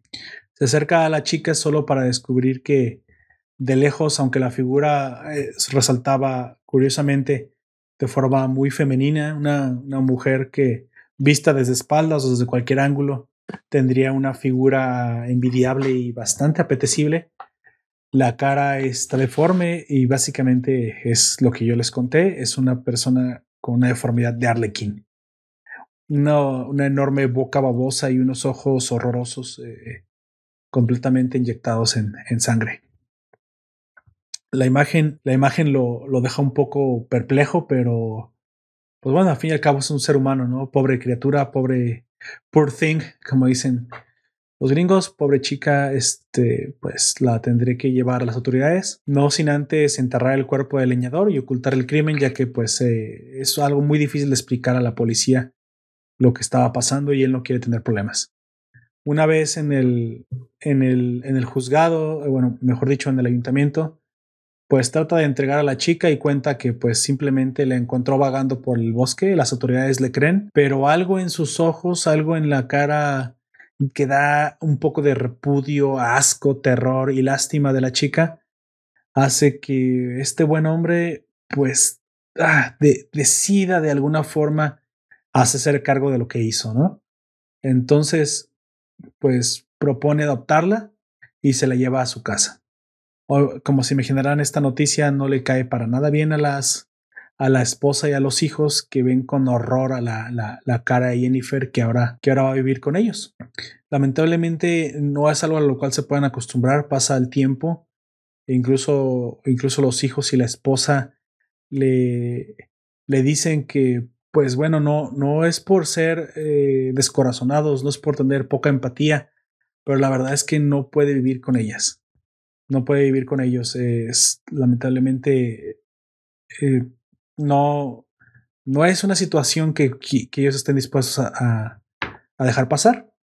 Lamentablemente para Jennifer, pues la familia la, la rechaza y no ayuda que este, tenga comportamientos de repente violentos, tal vez por, por defenderse, tal vez por, por estar asustada, pero el hombre, pues lamentablemente no, no, no haya que hacer, no, no encuentra la solución. Él pensó que estaba haciendo una buena, una buena obra al llevársela a su casa, pero pues es vista por su familia no más como un monstruo. Lamentablemente pasa el tiempo y la mujer se vuelve cada vez más y más y más eh, determinante hacia, hacia el hombre hasta que le pone una, un ultimátum y le dice prácticamente o es Jennifer o soy yo. O te la llevas, ya no puede vivir con nosotros, o me llevaré a los niños a casa de mi madre. Jim, como se llama nuestro protagonista, ya no sabe qué hacer y pues lamentablemente cada vez que trata de llevársela a un, a un orfanato, a un lugar para entregar a las autoridades, él no puede. Hay algo en Jennifer que le impide tener, ser descorazonado, comienza a llorar, esa cara deforme comienza a dar mucha lástima y él simplemente no puede, no puede ser tan, cruel y, despiadado como para abandonarla. Ella confía en él y sobre todo se lo debe después de lo que pasó. Lamentablemente es no queda en esto, su buena, su buena acción no es recompensada. Eventualmente suceden cosas muy extrañas en la casa. Un, el gato de la familia al cual, el cual este, amaban los chicos y la señora y la madre aparece muerto en la tina, ahogado y no solamente ahogado, destripado. Una situación un poco irreal y visceral. Tim no da crédito a lo que ve y lamentablemente sabe quién es, quién es la responsable de, de tal atrocidad. El por qué no es importante, solo que muy probablemente esto le cueste su matrimonio. Cosa que sucede y la mujer con sus hijos abandonan a Jim y a Jennifer a su suerte. Todo todo hubiera sido pues una, un mal, una mal tiempo, una mala racha, si no es porque Jennifer eh, noche con noche eh, usa una de las batas de la esposa de Jim y se acerca a él con intenciones más de mujer que de niña. Algo que Jim no da crédito, pero de alguna forma no puede, no puede separarse y, y aunque parece grotesco, se consuma, se consuman actos que solamente pueden suceder entre un hombre y una mujer con este monstruo. Tal vez Jennifer le ha tomado demasiado cariño. Él ya no lo soporta, quiere su vida de vuelta. Y pues bueno, la mejor forma tal vez de deshacerse de un, de un fenómeno es eh, que esté con fenómenos. Eso piensa Jim. Y le propone al dueño de un circo eh, que, que se la lleve que, la, que le dé un hogar y que bueno, ah, eh, explote su, su característica de freak, de monstruo, que al fin y al cabo en un circo es donde puede ser bien recibida y, sin, y sin, la, sin el miedo que con el que él vive todos los días. El dueño del circo accede haciendo un trato con Jim, ya que Jim sabe que no puede sacar a Jennifer de la casa porque no va a confiar en él inmediatamente pensará que la quiere volver a abandonar. Así que hace un trato con el, con el señor del circo. Él se irá de su casa tres días y le dejará la llave a él para que al volver, este, el dueño del circo se haya llevado a Jennifer y pues bueno, sus problemas, los problemas de Jim hayan terminado. El trato parece simple. El dueño del circo dice, bueno, podría utilizarla. Claro que sí se puede, se puede hacer algo y si, y si estás muy desesperado, pues bueno, hagámoslo. Jim vuelve y encuentra la casa vacía, o al menos eso cree. Las llaves están en el buzón de correo como habían, como habían quedado en el trato. Se siente libre, por fin. Siente un poco de pena por Jennifer, pero al final, pues es el lugar donde ella debe de estar. Es el lugar donde ella tiene que, que estar, no, no es lugar, una, una casa para, y para una familia para ella. Sin embargo, se horroriza Jim al abrir el refrigerador y encontrar el cadáver del dueño del circo destripado y metido, quién sabe Dios, sabe cómo, en el pequeño lugar. Jennifer aparece con su babeante cara y sus ojos enormes mirándolo. Jim sabe lo que ha pasado. Jennifer no ha permitido que se la lleven y no solamente eso, ha, asesinado a un hombre, cosa que por la cual él será culpado. Así que decide ocultar el, cadáver del dueño del circo y hacer como si no hubiera pasado. Ni modo, esto es una situación que, que él se buscó. Jim piensa para sus adentros, esta, esta vida es la que me toca vivir y se hunde en el alcohol. Jennifer aprovecha y como cada noche pues va a saciar sus apetitos, apetitos de mujer y Jim pues horrorizado, asqueado, simplemente pues cede. En algún momento Jim piensa que esto no está bien, que no puede vivir así, hundido en el alcohol, tiene que corregir su vida y pues bueno, si ya al menos tiene que vivir con Jennifer, él debe buscar algo que hacer con su propia persona, más allá de simplemente hundirse en los brazos de, del etanol. Busca en el periódico algún trabajo, algún empleo que él pueda obtener y trata de corregir su vida. Sin embargo, el titular de un periódico lee la sangre cuando ve que han desaparecido personas del pueblo. Específicamente un niño ha, sido, ha, sido eh, avisado como desaparecido y, nadie lo encuentra. La policía lleva días buscándolo. La sangre se le hela a Jim sabiendo y pensando lo que ha sucedido. Corre hacia su, casa buscando a Jennifer desesperadamente, pensando que en lo peor que pudo haber pasado y esperando que no fuera verdad. Pero al abrir su, su casa, sucede que, pues bueno, esta costumbre de Jennifer de, de asesinar a otros y comer sus entrañas no es una costumbre, digamos, solo esporádica. Situación que aterroriza a Jim y eventualmente decide tomar la decisión que debió haber tomado hace mucho tiempo. Decisión que incluso otro hombre ya había tomado por él, pero que él detuvo en aquel fatídico día que encontró a Jennifer. Corre hacia una hacia un aparador en, la, en la, una tienda de la calle y toma un hacha rompiendo con un, con un ladrillo de cristal. Lo que tiene que hacerse, tiene que hacerse, piensa para sí mismo. Lleva a Jennifer al bosque, le ata las manos y esta vez no, no cede ante esa cara que le que lo mira con lástima, que lo mira con, con descendencia, pero Jim esta vez está muy decidido a hacer lo que debe hacerse. Lamentablemente no tiene el valor para hacerlo inmediatamente y toma su tiempo para poder tomar valor mientras observa a Jennifer y, y piensa para sí mismo que no hay otra solución. Cuando decide hacerlo, para la mala suerte de Jim aparece un cazador en el bosque a modo cruel del destino y le ordena que se detenga, pero Jim no puede detenerse, no debe detenerse, tiene que hacer lo que tiene que hacerse. Es algo que debió haber hecho hace mucho tiempo. El cazador dispara y acaba con la vida de Jim, evitando así que, que cierre el ciclo, que el mismo ciclo que él evitó cerrar. Así que bueno, esa es la, la historia de Jennifer. Una historia que empieza como termina como linkada. Exactamente, una historia que termina exactamente donde comenzó.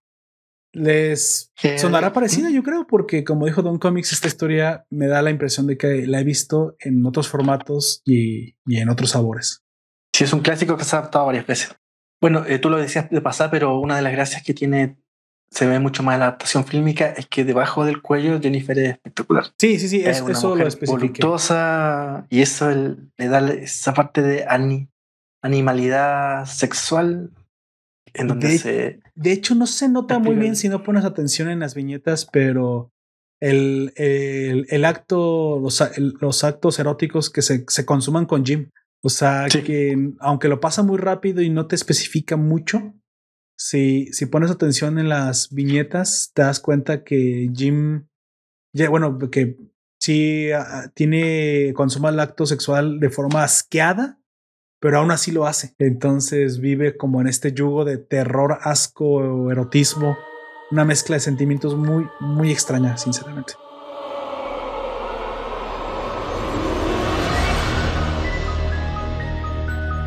Entonces, ahora toca que yo relate la historia que más me parece recomendar o destacar, que es A Martian Saga o una saga marciana. Antes de esto, eh, una saga marciana está muy basada en el universo que creara Ray Bradbury en sus crónicas marcianas.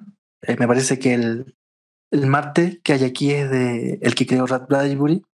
Después de los viajes, hay un viaje. No sé si te has leído Crónicas Marcianas. El, el, ¿La que está, está a punto de narrar? No, si leíste el libro, Crónicas Marcianas. No, no, no, no lo leí. No leí el libro Crónicas Marcianas. Hay una serie también de televisión que hace poco cumplió como 40 años, me parece. Eh, una saga marciana tiene guion de Nicola Cuti, dibujo de Bernie Wrightson. Ray Bradbury en su libro, que es también otro clásico, relata y que incluso me parece que Amazon había, no sé si amenazado, pero había, hace poco había lanzado una noticia de que iba, iba a lanzar Crónicas Marcianas de nuevo en serie. No sé qué habrá pasado. Siempre, probablemente en el año se lanzan realmente el 10% de las, de las series que se prometen grabar o hacer. Pero bueno. Em, eh, sí. Porque Amazon, en teoría, punto aparte, está mm, abocado, o es lo que intentó, en llevar a la pantalla chica los clásicos de la ciencia ficción. Ya lo hizo con El hombre del castillo, quería hacer eh, Crónicas Marcianas, querían hacer una serie de mm, sueñan los ovejas con sueñan los androides con ovejas electrónicas, pero parece que no se ven, no, no tienen la salida esperada. Pero bueno, en uno de los viajes que relata Ray Bradbury de Crónicas Marcianas, hay un viaje donde los seres humanos llegan a Marte, pero son engañados muy a lo Scarlet Witch. No, no, doy, no doy con el año, pero los marcianos crean una realidad inexistente para los seres humanos. Vaya. Y esto y hace, y los engaña unos con otros y hace que unos crean que otros sol- están perdiendo la razón y se terminen matando entre sí. Wow.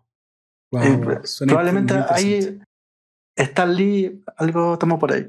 Eh, después terminan siendo exterminados los marcianos por eh, muy en la guerra de los mundos por una bacteria humana. Entonces Sí. quedan estas ciudades marcianas de cristal preciosa completamente desierta.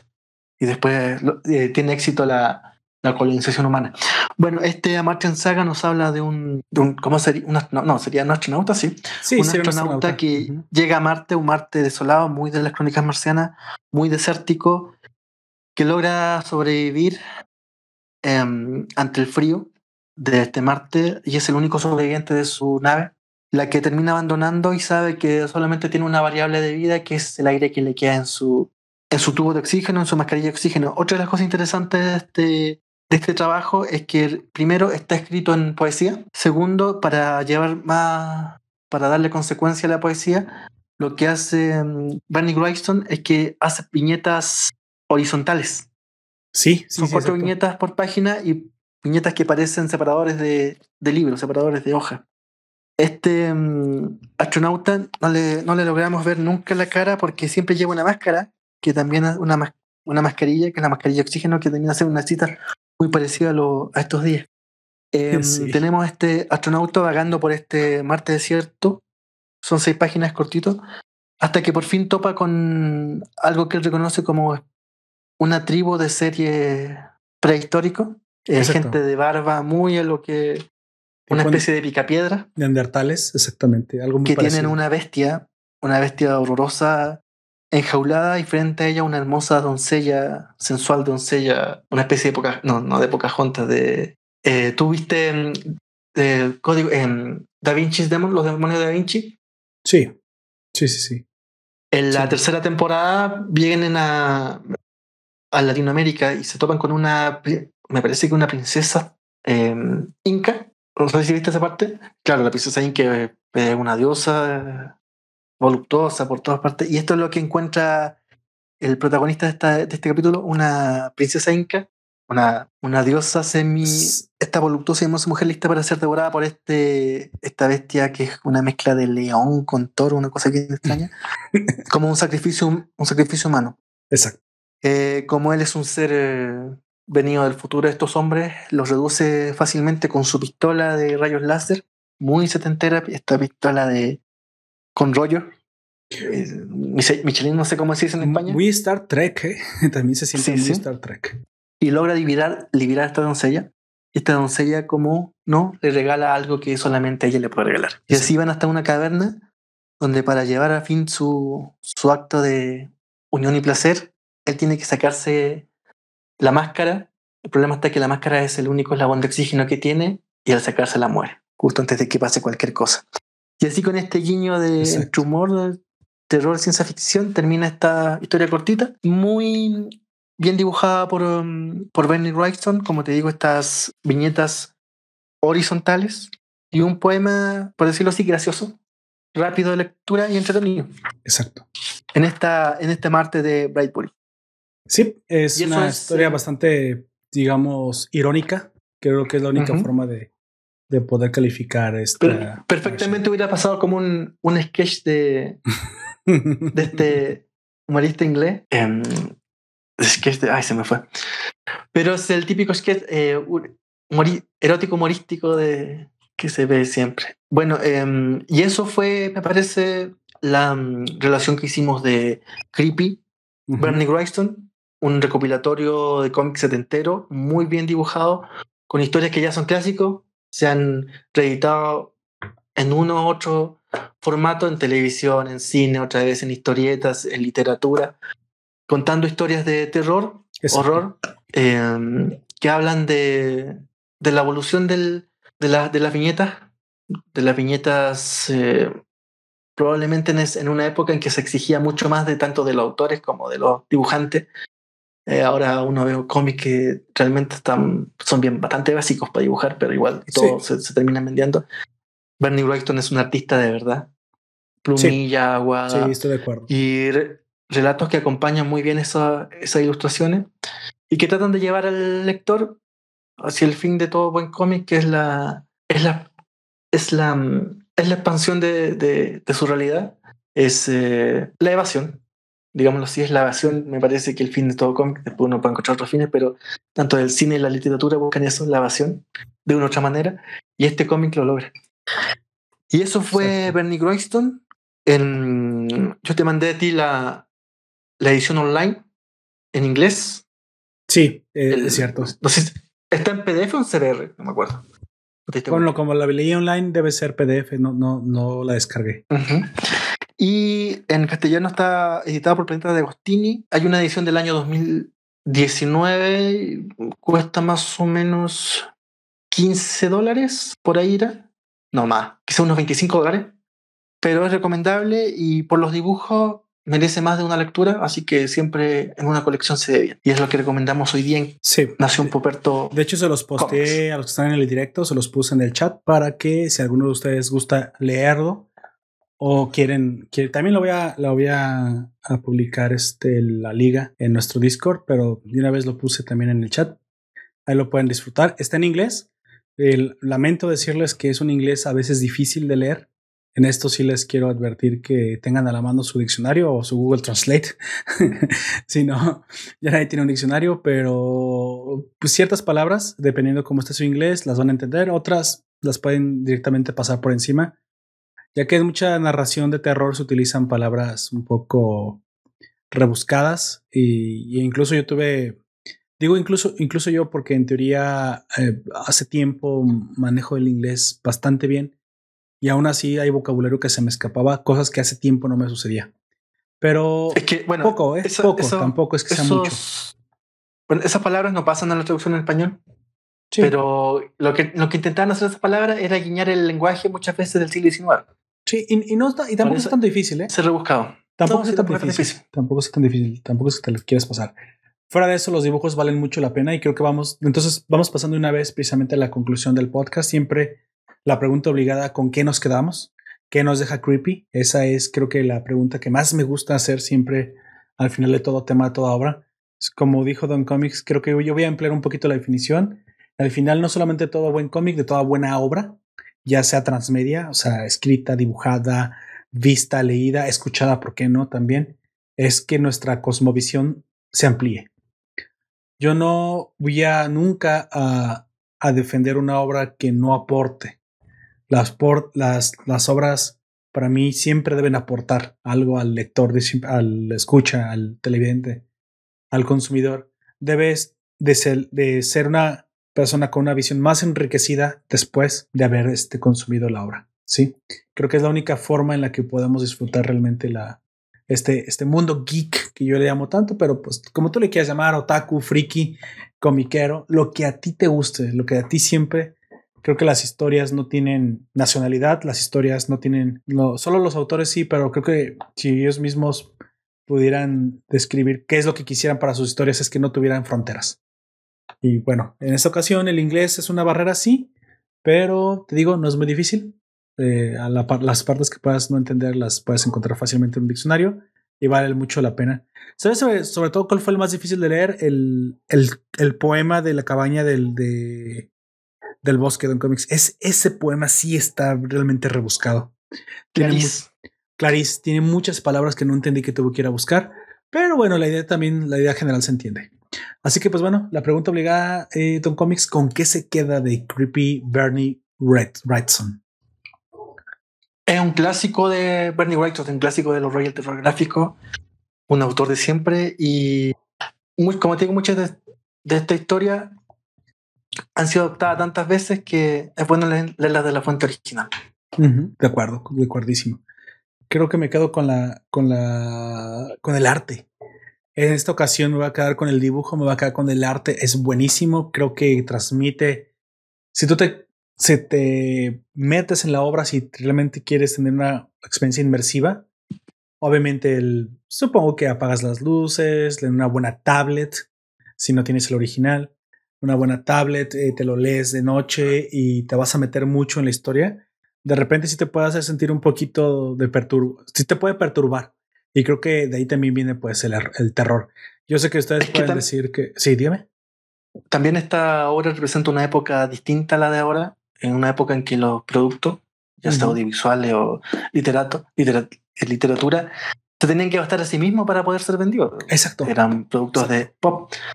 Y mm, es lo que pasa con Bernie Wrightson. Necesita Creepy Bernie Wrightson. Son ejemplos de historia entretenida, pero con muy buen dibujo. Cosa que yo creo que ahora se perdió mucho porque hay muchas muchas historias o en productos pop que se venden a veces recurriendo a otros a otras cosas que el producto en sí, a quien lo escribe, a dónde se originan, a la historia de los personajes. Hay un, un académico chileno que dice, nosotros pasamos de una universidad que exigía excelencia a una universidad que está que deja entrar a cualquiera porque tiene una bolita coja. Y pasa mucho con los productos pop ahora que muchos se justifican en que, no sé, eh, están enamorados de las palomas o de las ballenas. Sí, claro. En, en, ese, en este caso yo nada más les voy a dar la recomendación que lo disfruten como Dios manda. Sí, el Dios que ustedes quieran. Que ya, ya saben cuál es el mío. Este Iba, a decir una barbaridad.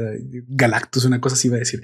No, eh, ya, ya saben, ¿no? Como debe ser. Como, esa es mi frase, como debe ser. De noche, créansela, métanse en la historia, permítanse ser asustados. Permítanse. Yo sé que para el texto es difícil, para los dibujos es difícil. Todos los que venimos del mundo otaku entendemos a veces que también el horror para los japoneses tiene que ser un poco gore, porque es difícil que te asuste un dibujo. Obviamente, más si eres un adulto. Pero si te metes en la historia de Creepy, de la ambientación de Creepy, y te permites que te lleve ahí, te va a gustar. Te va, te va a dar, no te va a asustar porque no es ese tipo de horror. Creo que te va a perturbar.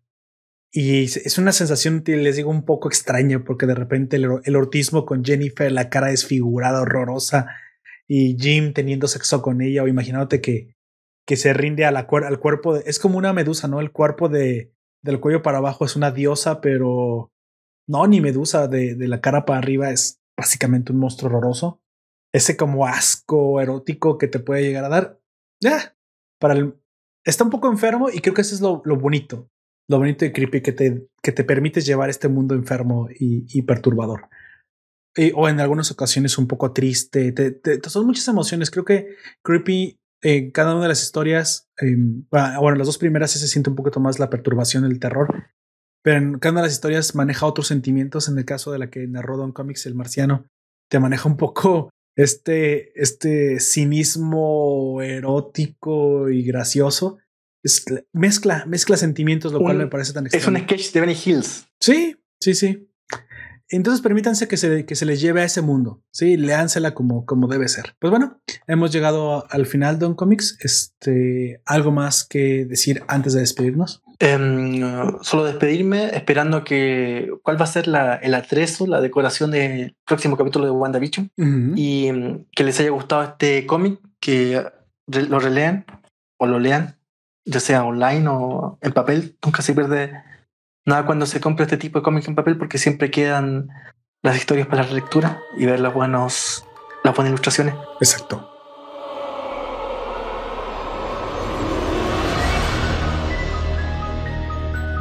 Mi nombre fue, mi nombre es Comics aquí y ahora y fue un gusto haberlos acompañado en este nuevo capítulo de Nación Poperto Comic. Como siempre, me gustaría agradecer antes de irnos a todos los que hacen posible este podcast, como el Don Comics aquí presente, y a los que nos acompañaron en la transmisión de directo, gracias por aguantarnos todo este tiempo y estar aquí con nosotros participando. Gracias a Juanjo José por haberse conectado, Life, Life Anime Podcast y a todos los que nos escucharon en vivo y a los que nos escuchan en el formato podcast. También te recomiendo que visites nuestra página web porque ahí podrás encontrar todo nuestro contenido bien organizado. Los últimos directos y todo el, y todo el podcast de la nación. Ahí la, ahí la vas a poder encontrar y lo vas a poder escuchar sin hacerte cuenta en ninguna aplicación de podcast si así no lo deseas. Si te quieres suscribir a alguna, te recomiendo, si tienes Android, que te, conectes a Google Podcast, ya que es la que Utiliza tu propia cuenta de Android y no tienes que hacer una nueva cuenta. Nos buscas como Nación Poperto, te suscribes, obviamente. Y si tienes un Apple, o sea, si eres un riquillo, si, si eres un facho y, usas, y usas Apple, entonces te puedes descargar el podcast de Apple Podcast de Nación Poperto y pues tu cuenta es la misma. Si no, las que te recomendamos nosotros, no, lo puedes hacer cuentas, es, también es Spotify o Evox. En esas nos puedes encontrar. Como siempre, también te recomiendo que te suscribas al directo y no te los pierdas. Sábados y domingos cuando hagamos el podcast de cómics o el podcast dominical donde hablamos de series, eh, anime, anime sobre todo, ¿eh? anime sobre todo abordamos y películas también. Como siempre, si también quieres un poquito más compartir tu contenido o, compartir con nosotros, puedes conectarte al grupo de la Nación, búscalo en Facebook como Nación Poperto Forum y ahí vas a poder encontrar toda la comunidad que todo el tiempo comparte cosas. Todo eso te lo dejo como siempre en el único vínculo. Bueno, hay dos vínculos en la descripción. Uno es el correo electrónico para que me envíes los comentarios. Si así lo deseas, siempre son importantes para nosotros. Y el flow que tiene todos nuestros vínculos en orden y bonito. Ahí le puedes dar clic a ese, a ese vínculo. Bueno, gracias por vernos. Un, una coma por ahí. Em, la nueva serie que está dando mucho que hablar, por lo menos en redes. Tudica Paleta. Oh. Mamá, solo hay dos. Es cierto, en Prime Video. ¿Sí? Mm. Está en Prime Video, creo que la vi por ahí anunciar. Pues bueno. Sí, que bueno, también las redes inflan cosas que sinceramente no existen, pero también quizá echarle un ojo un dos días. Sobre todo por Tudica Paleta. Y bueno, al final solo te recomiendo que si nos quieres eh, apoyar, pues bueno, suscríbete a nuestro Patreon. Desde bien poquito hay que aparece la primera suscripción. Nos podrás apoyar y recibirás beneficios exclusivos, entre ellos el podcast solo para Patreons. Ahorita hay poquitos episodios, pero comenzaré a hacer regularmente un podcast un poquito diferente y solo dedicado a los Patreons. Pues bueno, ahora sí, llegamos al final. Don Comics, eh, un placer haber estado con usted. Me despido de ustedes. Yo fui Lord Poperto. Para mí también. Lord Poperto y pues nada más me queda recomendarles que nos escuchen, que escuchen este podcast por los canales que ustedes ya conocen. Evox, iTunes, Google Podcast, YouTube y Spotify. Hasta la próxima. Hasta la próxima.